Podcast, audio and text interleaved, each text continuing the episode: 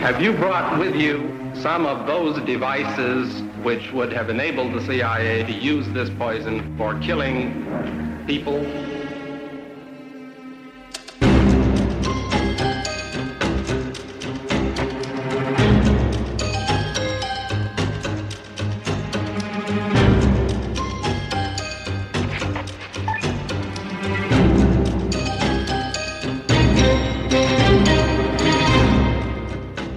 Jeg kan da ikke lade være med at spekulere i, om ikke anklagemyndighed og regeringen og Justitsministeriet og Rigsadvokaten sidder og tænker, Uha, vi kører den bare som domsmandssag, fordi så kommer den aldrig til at køre. Ej, nu bliver du konspiratorisk. Yes, men kunne man forestille sig, at det er en tanke?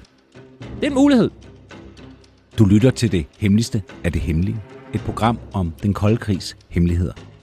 Mit navn er Anders Christiansen, og med i studiet er dokumentarist Christian Kirk Muff. Altså, jeg kan bare nævne, at i 2012 var der en sag, som blev kendt under navnet Apache-sagen. Og vi skal lige huske på her, at det var en domsmandssag. Det vil sige en juridisk dommer, to civile lægdommere, øh, domsmænd. Der krævede anklagemyndigheden, at byretten stillede med sikkerhedsgodkendte domsmænd, sådan at man kunne køre den for lukkede døre, og så med nogle sikkerhedsgodkendte domsmænd. Der sagde byretten, det kan I godt glemme. Og så der sagde Forsvarets Auditørkorps, så fører vi bare ikke sagen.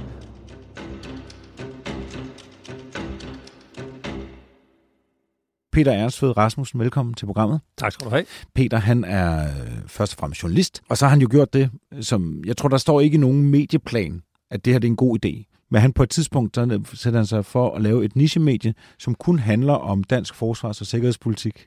Det hedder Olfi. Det, det, det, det er genialt set, og det er ufattelig modigt gået, og tillykke med, at det lykkes så virkelig godt. Altså, tak, det er tak. et øh, øh, eksempel til efterfølgelse. Ja. ja, jeg håber, der kommer flere Olfier.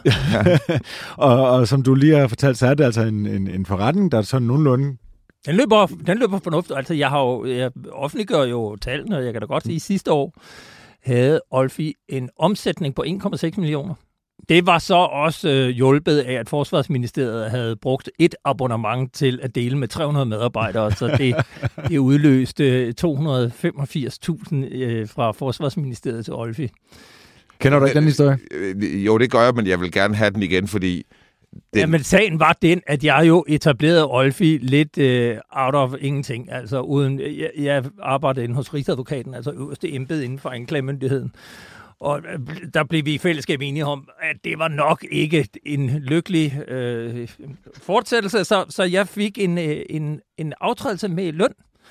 Og der havde jeg fire måneders løn, og så øh, etablerede jeg sådan set Olfi efter en måned, hvor jeg ikke havde fået nogen jobs, hvor jeg havde søgt forskellige jobs. Og, øh, og, og så kan man sige, så levede Olfi af ingenting to år og efter to år tænker jeg, okay, nu, nu skal der penge i, øh, fordi det, jeg havde tjent på freelance, det var ikke nok. Så øh, enten så skal folk betale, eller også skal de ikke. Og, og der talte jeg jo så med Forsvarsministeriet, der gerne vil købe et abonnement.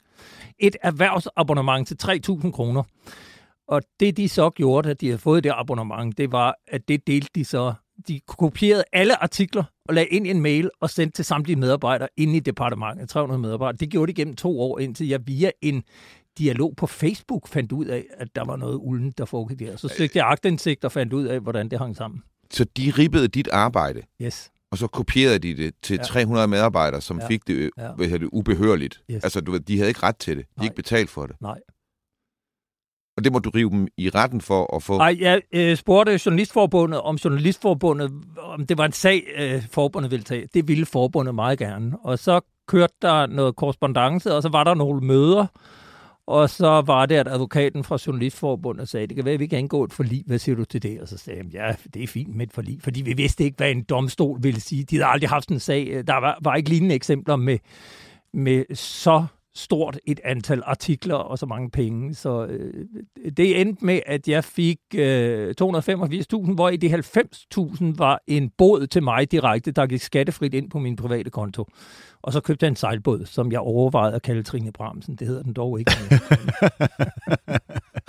så du gik i krig med det danske forsvar og vandt? Ja, det gjorde jeg, og, og jeg har brugt uh, Lars Andersen, som er tegner på Berlingske. Han tegner jævnligt for mig. Han tegnede en tegning hvor øh, Trine Bramsen sad med forsvarschef Flemming Lend for og nogle embedsfolk inde i ministeriet, og så står der en op foran sådan en, et whiteboard og siger, så har vi trusselsvurderingen. Rusland, høj, Kina, høj, Mellemøsten, høj, Olfi, der foreslår vi total overgivelse. Men det er måske meget godt afsæt egentlig for vores, øh, vores snak, Peter, fordi vi har jo lavet det her program, og vi kommer jo øh, ikke udenom at snakke om, om forsvaret øh, i ny og næ.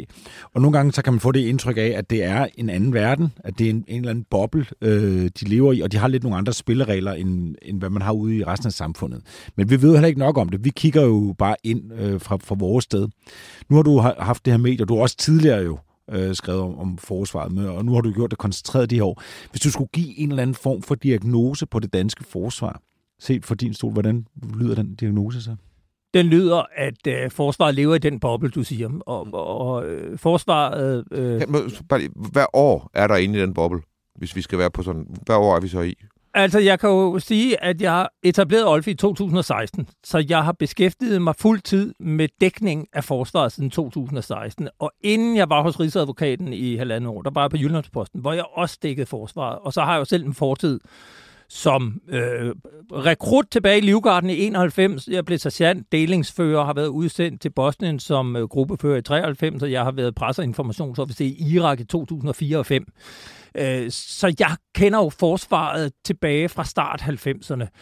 Og Altså, jeg tror altid, man kan sige, at forsvaret har den der, som også er lidt nødvendig, uh, sikkerhedsboble, der hedder, at vi kan ikke dele alt med alle, fordi vi skal trods alt også øh, håndtere både soldaters sikkerhed og rigets sikkerhed.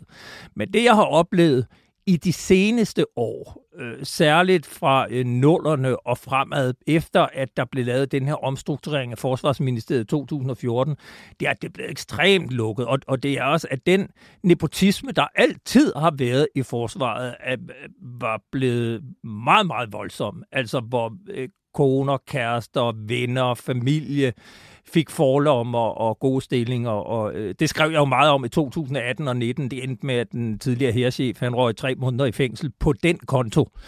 Øh, det har vi omtalt herinde i et tidligere program. Ja, det, ja. det var dig, der gravede den historie frem. Ja, det var det. Det var ja. det. Øh, og, og man kan sige, der er stadig nepotisme. Det er slet ikke lige så udbredt, og man har gjort meget for at øh, undgå det. Men jeg vil så også sige, det, at øh, et halvt år efter, at han havde fået sin dom, så kommer der en ny departementchef ind i Forsvarsministeriet, Morten Bæk. Hvad er det første, han gør? Det er, at han ansætter en ny direktør i Forsvarsministeriets personalestyrelse, som ikke har nogen erfaring fra HR, men hun har været hans vicedirektør, da han var direktør i Energistyrelsen. Og jeg har siden den dag prøvet at få et interview med hende for at tale om det. Det er endnu ikke lykkedes at få et interview. Så er der ikke mere for den statsbetalte 25 øre. Efter 24-7's lukning er Det Hemmeligste af det Hemmelige blevet en podcast, du skal betale for. Gå ind på hjemmesiden dethemmeligste.dk og læs mere om, hvordan du fortsat kan lytte til Det Hemmeligste af det Hemmelige.